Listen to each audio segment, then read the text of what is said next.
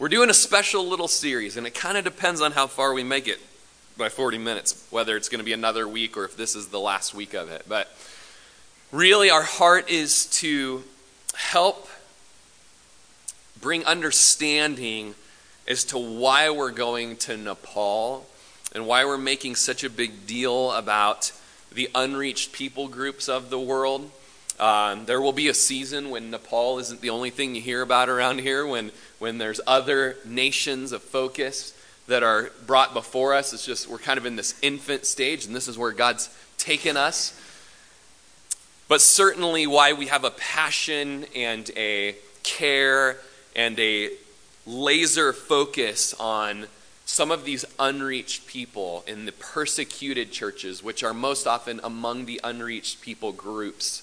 And so we've taken a few weeks. If you didn't listen to last week's message, please do yourself and us a favor in this series and listen to last week's message and listen to the week before where the Nepal team shared.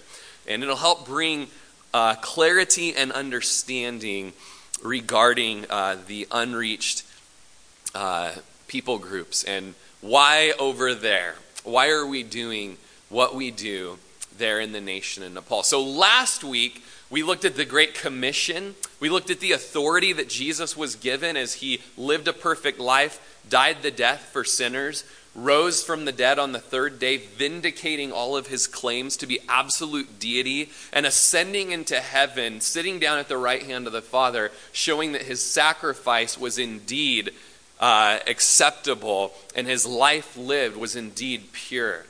And that before he ascended, he said, I've got a job and a task for you given through my authority. Go into all the world and preach the gospel, making disciples of all nations. As you baptize them, I want you to teach them all the things that I've commanded you. We looked last week that that commission, even is, is pre New Testament, we look clear back at the promise to Abraham, that through Abraham's seed, Jesus, Galatians tells us, all the nations of the world will be blessed.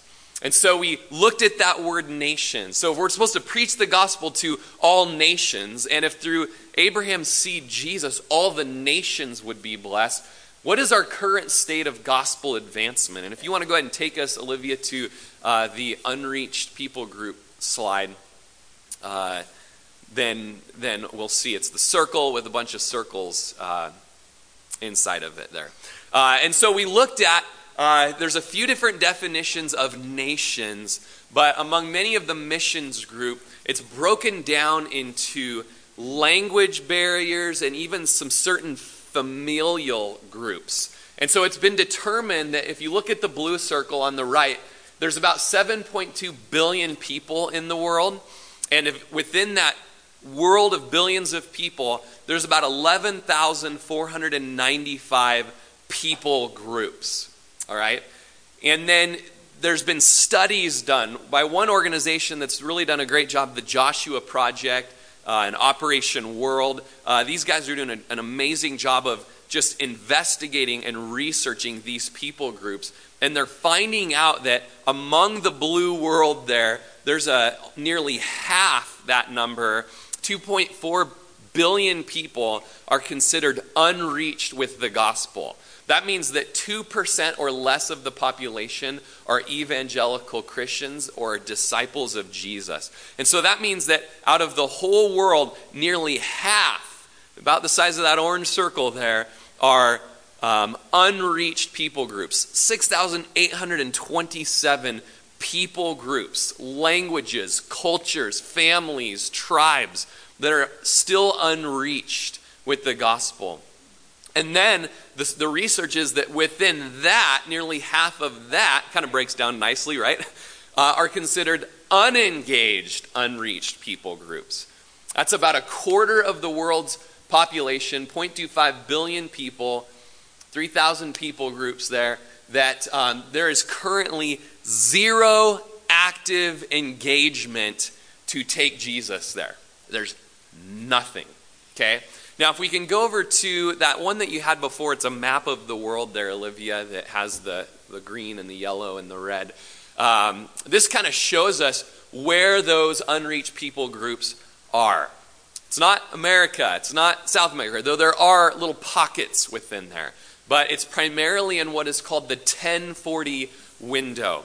Okay, a lot of that uh, Horn of Africa, North Africa, uh, you're looking at uh, West Asia, Central Asia, and Southeast Asia that are uh, these unengaged, um, most of that unengaged people groups are uh, within that window. And of course, there at the north of India is where Nepal is, uh, and, and where our nation of focus is as a church.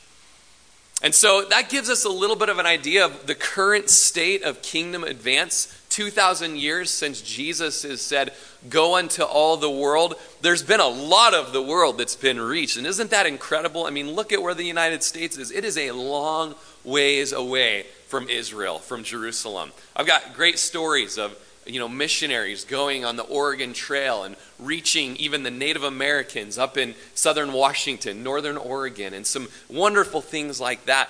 And yet, so much of the world is still unreached. And that may be because it's illegal to go in there, or Christians are martyred, or you're arrested if you go, uh, you're tortured if you go there. It's, it's hot, it's dry, it's high, it's cold. Uh, you know, you have to be tactical. Um, you, you know, there's, there's danger, there's mountains, there's rivers, and it just can be difficult. And so in 2,000 years, that is the current state of kingdom advance. Now, I encourage you, uh, we could do a whole other sermon on that, but I'm not going to. You got to listen to last week. And a lot of this is familiar. Some of you can preach this, and I hope you do. Um, but we're going to get into where Nepal is and uh, we're having issues loading on my phone, so a little bit Olivia is going to help me out. There was a map of Nepal there, Olivia, that has a lot of little dots on it, and it tells the number of people groups within Nepal. And it just shows us uh, there's Nepal, it's north of India, south of Tibet, south of China, and there are 250 people groups in Nepal, and only nine of them or eight of them have been reached with the gospel. Uh, all those red dots uh, signify uh, the unreached there of Nepal. And so we're going to look today at the social and spiritual implications of Nepal being unreached and why this has impacted our church and why we still go there at great cost, at great sacrifice, at great sufferings, and at, at great preaching. And so, to do that, um, we're going to look at two of the main religions that are in Nepal right now, and what are the effects of that on the culture of Nepal. And so, if you will, turn to Acts chapter 17, verse 16. But I want to tell you a story that goes back before this story here in Athens with Paul. I read about it in a book called, uh, let's see here if I can find it in my notes uh, Eternity in Their Hearts by Don Richardson. And the story goes that in Athens, there on Mars Hill, very a center of philosophy and really a center of idolatry. Couple hundred years before Paul went there, a plague broke out people were dying all throughout Greece, especially in Athens. And as prayers went up to the many gods of the Athenians, nothing was happening. And so it was determined by the council of philosophers that we must be praying, we must be missing the God that we should be praying to. We need to determine who we're missing, who we're not praying to, to take this plague away. And so a man named, I'm going to call him Nick, uh, a man named Nick, who was uh, a respected man in the community, was brought in to help figure out what God are we not praying to? Who are we missing? And Nick said, You know, I know a Cretan, a man from the island of Crete named Epimenides. He's a prophet, and I bet he knows what God we're missing. I bet he knows who we should be praying to. And the council said, Hey, we got no other options. People are dying like crazy around here. Go get him. So Nick goes to the island, he gets Epimenides, and he brings him back. And as the council begins to butter Epimenides up and just talk about how honored they are to have him there, Epimenides interrupts and he says, Guys, there's no need to thank me. I'm a minister of this, this God that I believe you're missing out on, and, and he's told me what you're supposed to do. You need to go and you need to get some flocks of sheep. You need to get black sheep, white sheep, speckled. You need to bring them up here, and, and you need to let them about fast for about a day, get really hungry. And you need to bring them up to Mars Hill, where this great uh, dome is, where this great uh, theater is, and you need to set them loose among all of the idols. And you need to uh, let them out in the morning when they're really hungry. And wherever they sit down, uh, that's the God that you need to pray towards. And he said, I'm just going to kind of put this little, uh, little uh, symbol here that uh, if they're going to sit down in this area, then, then it's this unknown God that I'm going to uh, preach to you today. I'm going to share with you. And so they let the goats go in the morning, and the goats uh, went over and they went in this certain area and they sat down in this area to the astonishment of the council because they were hungry sheep. They should have been devouring all of the green grass in the area. But they went and they sat in the region of this, this symbol to the unknown God. And so they realized that whoever it is that Epimenides tells us about, we need to listen. And so Epimenides says, wherever the sheep sat, you need to build altars where they're at. They had stonemasons brought in that day to build up uh, some altars. You need to build up altars right there. You need to slaughter the lambs there. And you need to inscribe uh, upon these altars agnosto deo or theo, uh, to the unknown God. And so they did just that, and the plague was stopped. And so there was this time there in Athens that the people would go and bring garlands and offerings, and they would bring them to the different little pillars there where the sheep had sat down. Then they were sacrificed. The unknown God was thought of and worshiped. And, and for years, they would bring in just special offerings to that God until time went by. And as time went by, a couple of the councilmen, they were old men now, and they were walking and talking, and they came upon these different little shrines, and they realized that they were overgrown and destitute, and that they'd forgotten about this unknown God. And they said, What can we do to help people remember what had taken place when the plague was, was taken away from us? And one of the councilmen says, I think we need to at least preserve one of these. We need to preserve one of these little altars, and we need to bring the mortar men in, and we need to have them fix it all up and polish it and make it good so that when centuries go by, someone will come by this place and go, What's up with this unknown God? And that they would remember such a thing. This is an actual story written in the third century uh, by Diogenes Laertius, who was a Greek author, very well respected. Now, that kind of brings us to Acts chapter 17, verses 16. That Paul is in Athens, and as he's waiting for the council, his spirit is provoked within him when he saw that the city was given over to idols. Epimenides once said that gods must be easier to find than men in Athens.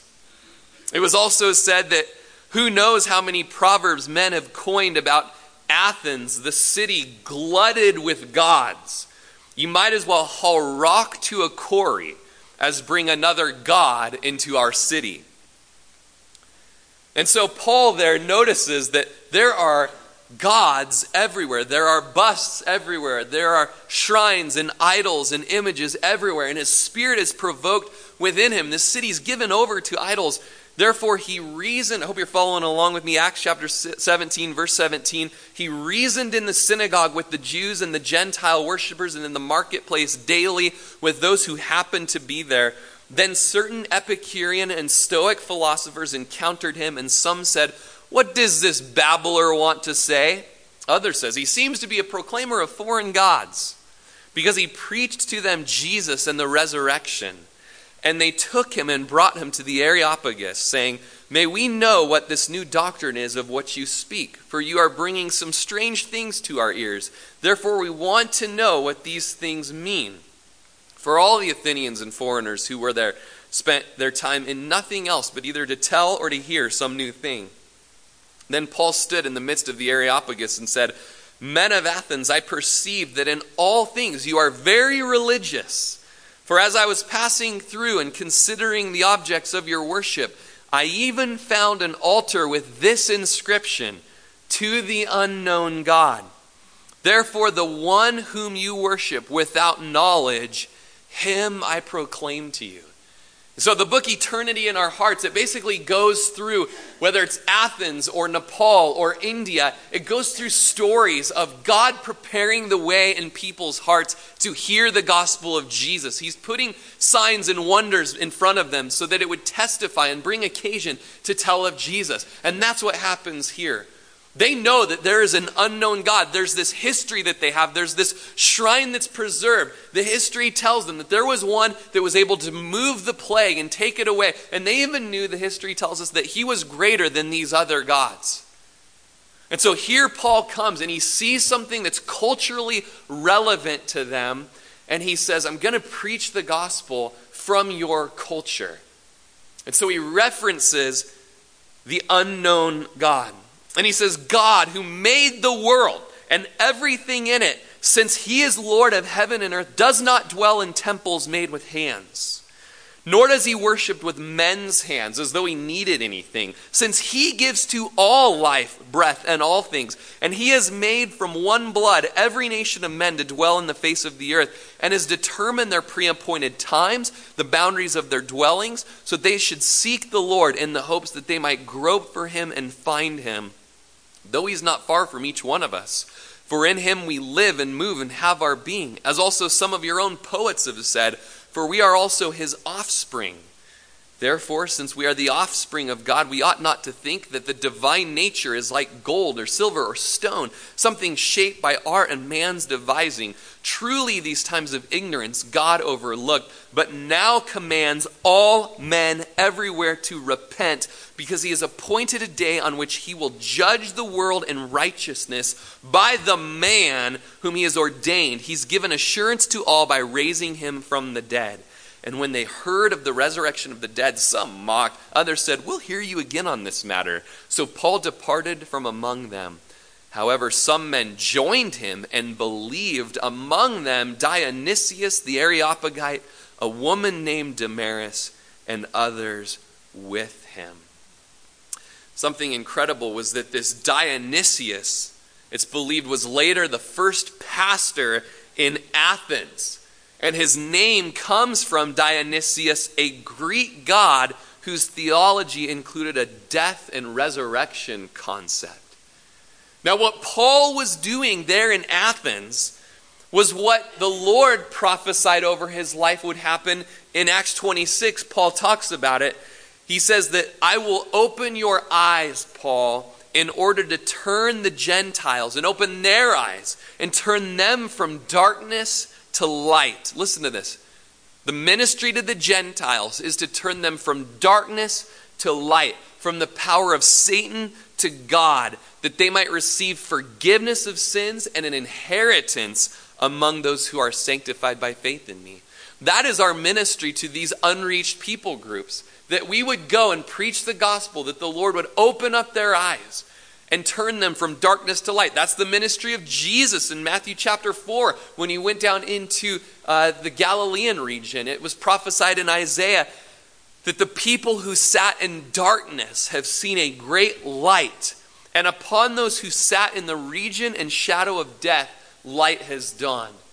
I'm telling you guys, this is the similar ministry that we have in Nepal. It's a similar type of people that when those that bus full of those Prinevilleites or that, that hill that's, that, that men are cresting over, taking the gospel up into the Himalayas, that light is dawning as the presence of the Holy Spirit in the preachers goes there. And those people who dwell in darkness, they see a great light as love is tangibly offered and felt, as the gospel is preached. Now, we're going to look at how Nepal is so much like Athens today. It's like Athens in two different ways. Number one, in the, in the religion of Hinduism. And so this touches on the urgent spiritual need of the Nepalese. Looks like it's probably going to be next week that we look at the urgent physical need of the Nepalis that directly flows from their urgent spiritual need. We have uh, the first spiritual need is within the religion of Hinduism. And if you can go ahead and click us and start us off there, Olivia, at the, uh, the Hindu woman praying. Hinduism is the largest religion in Nepal. It's 82.5%. If we can look at the, uh, the chart there, might be able to kick us off now. Okay, great. 82.5% of, uh, of the nation is, hin- is Hindu. Hinduism is a wellspring of New Age thinking. It's where much of the New Age thinking in our nation comes from. Hinduism is comfortable with evolutionary thinking. As modern science emphasizes physical evolution, Hinduism emphasizes spiritual evolution.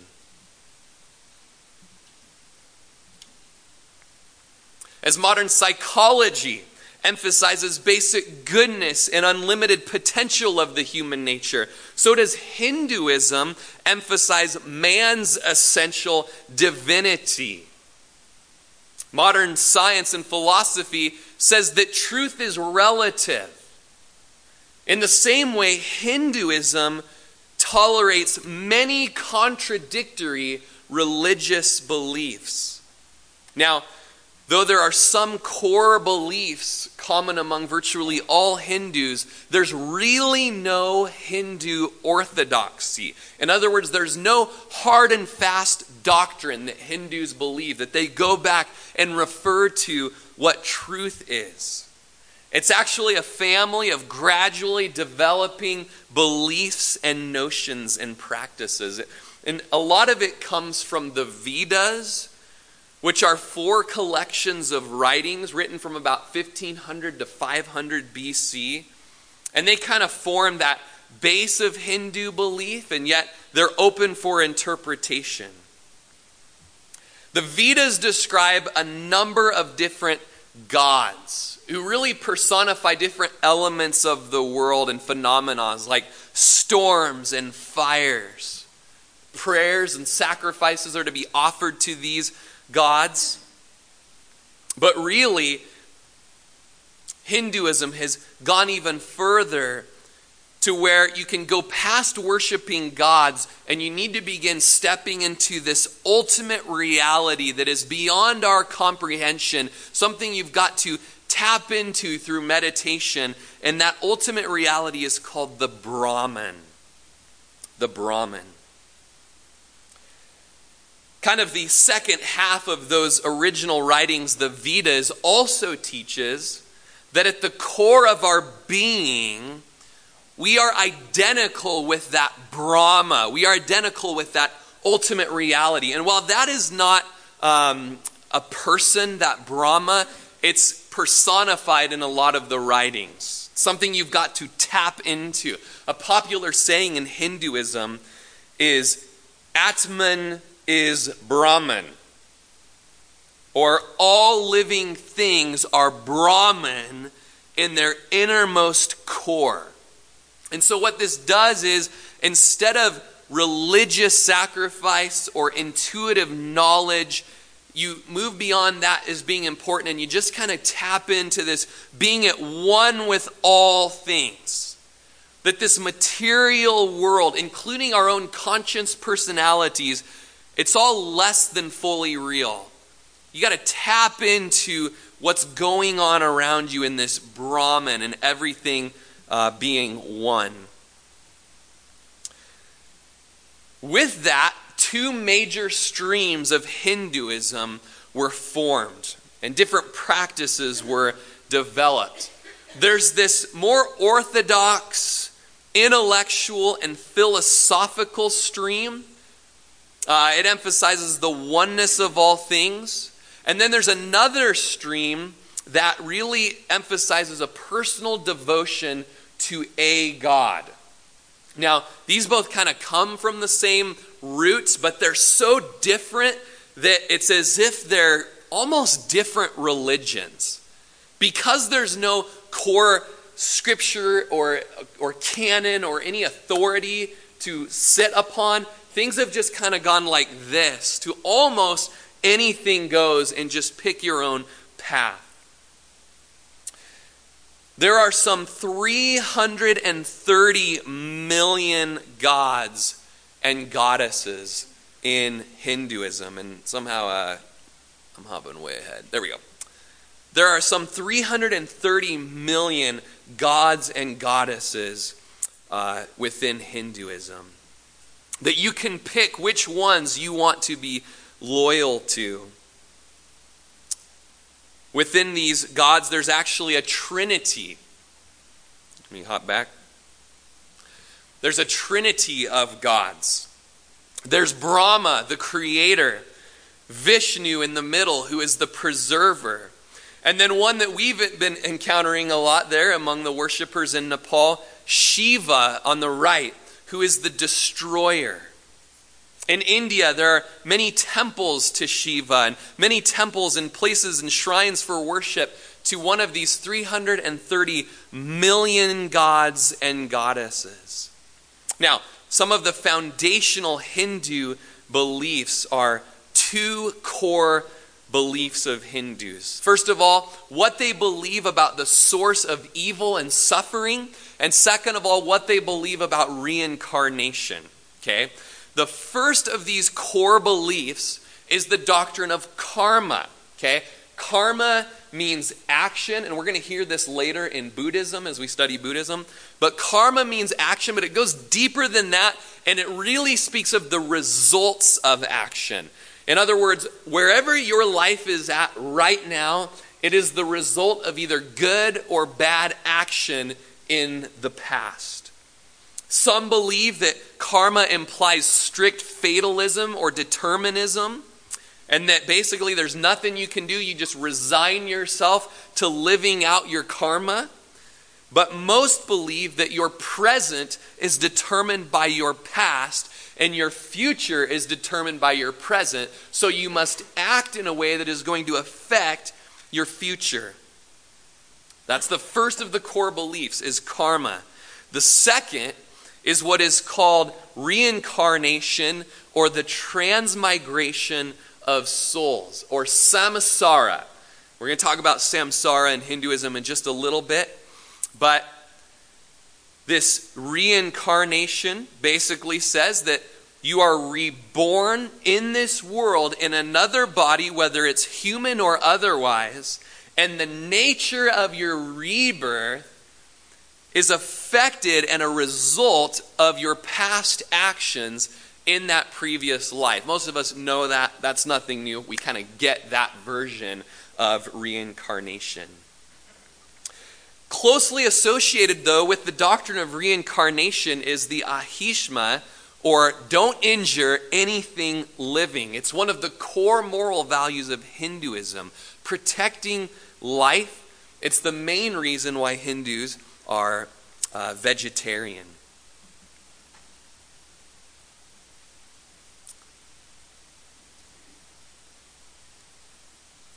see what we got going on there. the next big association with reincarnation is what is the caste system. According to the Hindu teaching, there are four basic castes or social classes. Some of you are familiar with kind of the caste system, but within the four caste system or social classes, there are thousands of different people groups within those systems. Each has its own rules and its own obligations, and that affects nearly every facet of their life. Now, the first and the highest class are the Brahmins or the priests. That's the best class, man. You have been reincarnated into a great class. That doesn't even necessarily mean that you have to act like a priest. You're just in the family of priests. In fact, some of our uh, guides uh, with the Footstool Project are Brahmins. Uh, they're, they're Christians, but they're from the caste of Brahmins, and so they're wealthy and respected there in Nepal. Uh, second in rank are the uh, warriors and rulers class. Third are the merchants and farmers. And then finally, and really the lowest, is the laboring class. Now, at the heart of the Hindu belief is that salvation is only possible for the top three castes. The, the fourth caste has no option of advancement, uh, there is no hope until through uh, governmental process, that lower class was um, outlawed uh, to where we got to make it possible for these people to be able to make it out of this caste. Your caste is determined by your own personal karma, and so you're born into that, uh, that class because of the karma of past life. And so, similar to Buddhism, the chief aim of a Hindu is that they would be freed or released from this cycle of death and rebirth and reincarnation that is brought about by their works and their labor, their karma. It's called uh, liberation moksha, is that final release. And so, with that, the different caste system, how are they saved out of this reincarnation, different caste system? What are their ways of salvation? Yoga is really the primary way of release. And this doesn't refer to you're going down to the gym and you're stretching out um, and you know you're, you're working on your balance. However, you need to be very discerning because much of that type of yoga is, is based in that and even tries to get you to be a part of that within uh, your workout so there needs to be some discernment there. But there's actually different kinds of yoga uh, within the uh, Hindu religion. And they stream out of these four goals of life that are permissible for Hindus. First is a goal of pleasure or enjoyment. So, how am I saved? I'm saved by seeking after pleasure and enjoyment, specifically love and sexual desire. This is the uh, first way to move forward with your karma and to work your way towards salvation. And of course, kama is, uh, is where Kama Sutra comes from, and it's part of this worship and trying to work your way towards salvation through Kama Sutra. The second main aim in their life towards salvation is wealth and success. It's called artha. The third out of four is your moral duty or your dharma, giving your life towards uh, renouncing personal pleasure and power and to seek common good. And then the final aim of the Hindu is moksha, liberation from this cycle of lives in this material world and entrance into a nirvana. Uh, don't feel bad if you're confused. I've had to read through this stuff a whole bunch of times and barely have any sort of grip on it. So there's a lot of reading going on so that I can help explain it to you. Um, and so, with that, there are these possible paths towards salvation, nirvana, or moksha. These paths to salvation. The first is your work of karma yoga. Karma yoga, very popular way of salvation, emphasis, emphasizes the idea that liberation can be obtained by fulfilling your familial and social duties, overcoming the weight of bad karma that's been accrued. The second way of salvation is the jnana yoga. It's basically a way of knowledge that causes our bondage and the cycle of rebirths to stop. Um,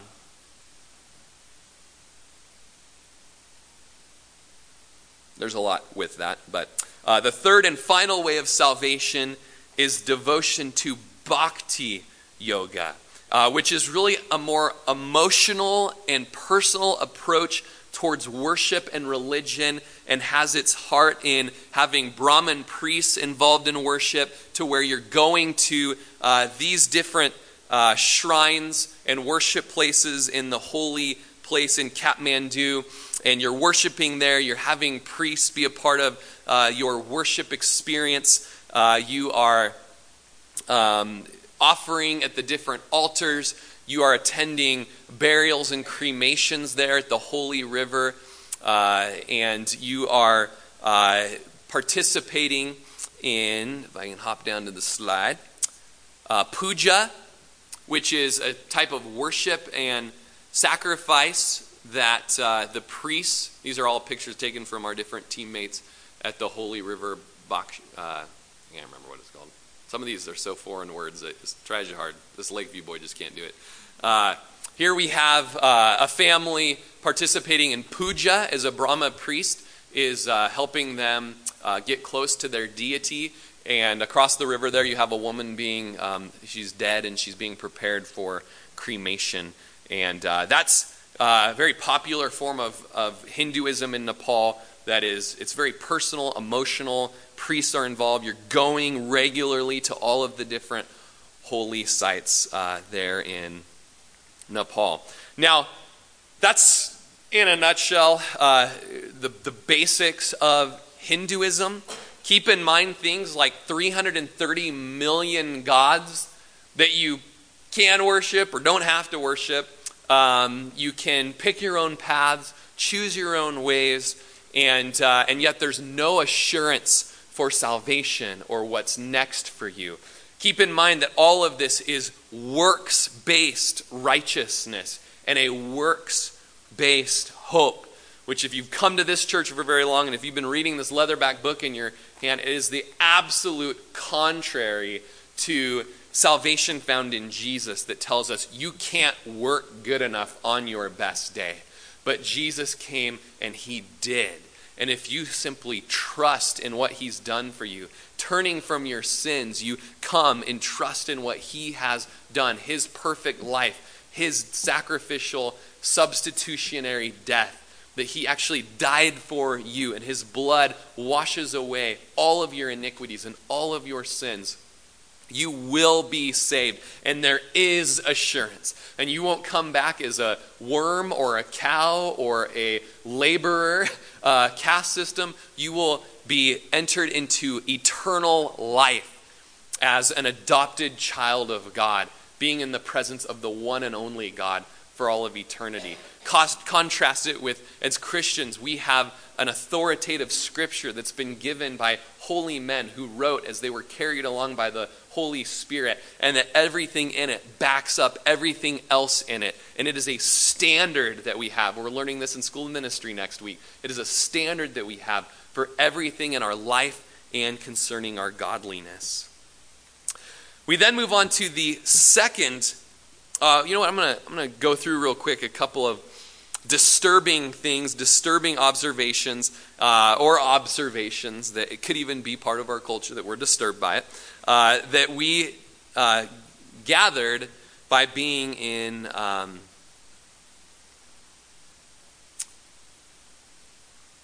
in Nepal and among a Hindu culture.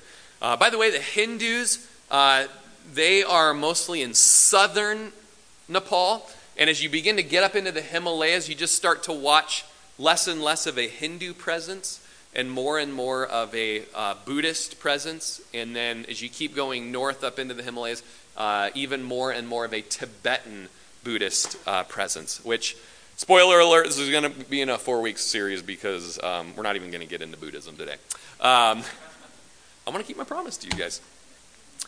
And so, couple of observations.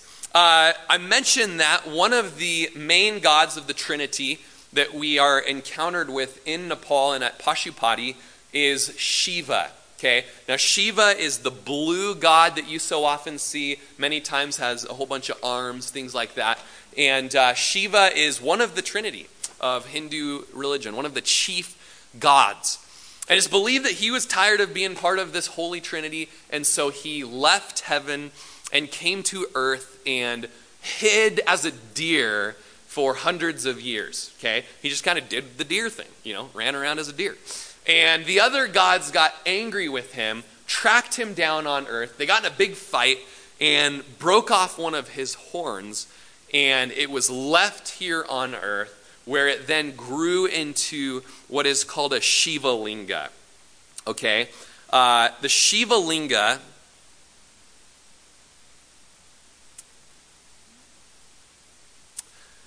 Um, uh, so I don't have the picture on my phone. So you're going to be looking, Olivia, for um, how do I put it in an Olivia sort of way? You're going to be looking for a rock coming out of the ground like this. Okay, uh, come, it's in different shrines. Some of those pictures. So. Uh, and so, what you have is there in this holy place. Uh, there you go. There's a few of those. We can poke through some of those there. Um, there in the holy place where there was the temple with the blue dude on the top uh, is kind of the main Shiva linga. And it's basically a phallic symbol uh, that uh, the people will go and they'll offer offerings and they'll pray and they'll touch. And women that want to be uh, pregnant, they go and they'll touch these, hoping to be impregnated. Uh, these things are all over Nepal, basically flowing out of Pashupati, and uh, they are um, in the middle of streets. Like you're going in the middle of Kathmandu, and there's like this phallic symbol, uh, Shiva Linga, in the middle of the road that like cars go around there, and people worship. And it's got little flower petals left on it, and pastes and things like that. And uh, and so that is one of the shrine type objects that the Hindus often go and and worship and uh, and um, try to draw near to whatever god uh, they worship. Something else that we've learned in our time there is that uh, most of you know the Hindus have the red dot on their forehead, and we can go and find that slide there, Olivia. You're doing so great, by the way. Uh, the red dot on the forehead is called the bindi, and it means the point or the drop uh, worn in the center of the forehead by uh, mostly women, but uh, even you'll see a lot of men wearing the dot and the bindi on their forehead. Now, in uh, a lot of your online research, you'll find that this is considered a third eye and a point of contact where creation begins, and it really begins to open you up towards uh, all things just coming into you and you going out, and you're just a part of the Brahman, okay? Um, it's this point of contact. Uh, it's a sacred symbol of the cosmos and its unmanifested state. This third eye chakra. And yet we have known through our time in Nepal that much as the Shiva lingas are this phallic symbol, uh, that the, the uh, blinga, the bindi, uh, is actually, a, it's a symbol of female genitalia, this entry point of female genitalia where the gods and the spirits and uh, the everything that is part of everything enters into um, who you are. And so, um, you know, this is something that causes us to even pray even more as you see some of the um, just the graphic nature of uh, Hinduism there. And so uh, that takes us into Buddhism for next week. There's a, a little bit more to even say about Buddhism because it's really our, our focus as we go towards northern Nepal and up into the Himalayas. Um, and so uh, I'd encourage you to get the book Eternity in Their Hearts by Don Richardson uh, because there are incredible things happening among the Hindus right now. There are incredible signs and wonders taking place as preachers are going and praying and preparing ground for harvest. Uh, and, and there are Hindus being saved in a great number um, in Kathmandu and down in India as well. And it kind of leads us back to just the opening story and the opening um, scripture out of the book of Acts that uh, Paul went through Athens and he was provoked in his spirit because he saw that this was a people given over to many gods. And I'm telling you, as we go through Nepal, it just kept coming up. Blaine and I just kept uh, referring to it as, as we would approach each other, whether we caught, caught up, if he caught up with me on the trail. Uh, no, it was really the other way around. but you know, we'd be going by uh, a Buddhist stupa, or you're going by a Shiva Linga right there, and you're going by all these worshipers. And next week is just with the Buddhism, it's, it's fascinating with uh, all the different types of ways that they worship as well. And you, your spirit is provoked within you um, as they are given over to 330 million different gods. Might as well haul rock into a quarry as to try to take another god into uh, Kathmandu. And so that gives us ways to be praying as a church. That helps us see and understand the urgency that we get to these unreached people. And even how the first part of our trip is, uh, is in Kathmandu. When we get there, we go and we spend time at Pashupati, where, uh, if we could go back to Pashupati there, where uh, people are being cremated. Uh, and as you look at the panorama picture that's there, uh, as you are farther up this holy river, you're part of the higher caste system, and that's where you are cremated. As you go farther south in the river, uh, farther down the river, uh, you're obviously part of the laborer caste, and, and you can't even afford wood for your cremation, so they'll pick up some of the wood that's thrown in after some of these other cremations, and they'll cremate somebody there. And there's really no hope of advancement for those people. And uh, it's there at Pashupati that uh, David Platt was uh, spending his first trip, and he's seeing all these people that are unreached and probably never heard the gospel, and, and they're burning and they have no hope. Uh, you know, this, this hope of reaching their nirvana is so far off, anyways. Um, and yet, you know, even biblically, our understanding is that there's no hope in and of your own works uh, to make it to salvation. It's through faith in Jesus and his finished work. So, this gives us an understanding of how to pray for the Hindus, um, even though our focus is more Buddhist up in northern Nepal. And also, as we go to Badur very often, uh, there's Christians that are being saved in Badur that are coming out of Hinduism, as it's still kind of not quite in the Himalaya mountains. And even there's some of my new friends that are part of the church, and and uh, in what capacity I don't know. They're in Badur, and uh, you know they they got their pictures with their little red dot on their forehead and stuff, and you're just like, oh Lord, like continue to bring just discipleship and transformation in these people that they wouldn't be like uh, you know, the Israelites who, you know, went into the land of promise and there under every green tree were gods. And the Lord says, just don't even look at it. don't even look at it lest you be tempted. And just the prayer for these next two weeks is that the Buddhists and the Hindus would almost have a Mount Carmel experience through our ministry there. That we would be able to say, like Elijah the prophet, like, you need to decide this day which God you'll serve. You know, uh, let's draw a line in the sand. Let's build an altar and let's see which God is real.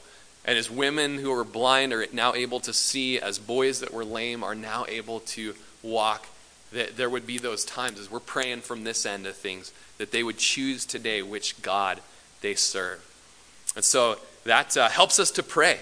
It helps us to do battle here on this end of things. And so let's do just that. Let's move towards prayer. We thank you, Lord, that you are going before the people, the nations, and you are working many signs and wonders. You're, you're preparing ground for the gospel to be heard. Even, even hearing of, in places in India where the Hindus are just entrenched in very dark, demonic practices, uh, where there's terror uh, through the different Hindu witch doctors and things. There's terror going on in villages. And yet, as the name of Jesus comes in, there's freedom brought and there's hope and joy. And so, Lord, we would just pray that even today there would be advancement in the kingdom of God and showing all of these other gods to be false and showing you to be true. And Lord, as what's getting to be a good portion of this church has been to Pashupati uh, has been to the holy river that, uh, that is just putrid and disgusting and dirty and full of trash. And these people are putting their hope and having their ashes dumped into it and, and hopefully being reincarnated into a better life. Lord, we know where the better life is, that it's in you. And that's not some ignorant claim, Lord. You have brought an incredible validation to your word. It is something that we can die on. It is something that we can take to the bank. It is something that is the canon. It is the standard and the authority. And we're so thankful that we in America have something that we can put our hope in and we can have assurance of an eternity with our God. And so, Lord, even in Prineville, as there are Hindu people across the street, there's a Hindu woman that, that often sees us buying hotel rooms for the poor and the hurting. Lord, that you would open up doors of communication with the Hindus in Prineville, that we would be able to bring the hope of Jesus into a hopeless life. We pray that even today there would be breakthrough in India, there would be breakthrough in um, Nepal. And as so much of our New Age thinking in the United States just comes out of uh, the well of Hinduism, uh, Lord, we pray that there would just be a breakthrough, just spiritual breakthrough in the minds of so many in even our community and in Central Oregon who are just tangled up in uh, just the New Age movement. And so it's today that we declare you to be our God. We declare Jesus to be the way, the truth, and the life. And that we will one day come to the Father through his work. We pray that you would break our hearts for the lost Hindus of this world. And those of us that have been and we've smelled the smoke coming from the cremated bodies and we've we've seen the filth and we've seen the stench and we've seen just the lack of hope of those that are in a lower caste system. Pray that you would break our hearts for the things that break yours and you would stir us on to going towards giving, towards praying, and towards encouraging outreach to the unreached in Nepal. We pray this all in Jesus' name. Amen.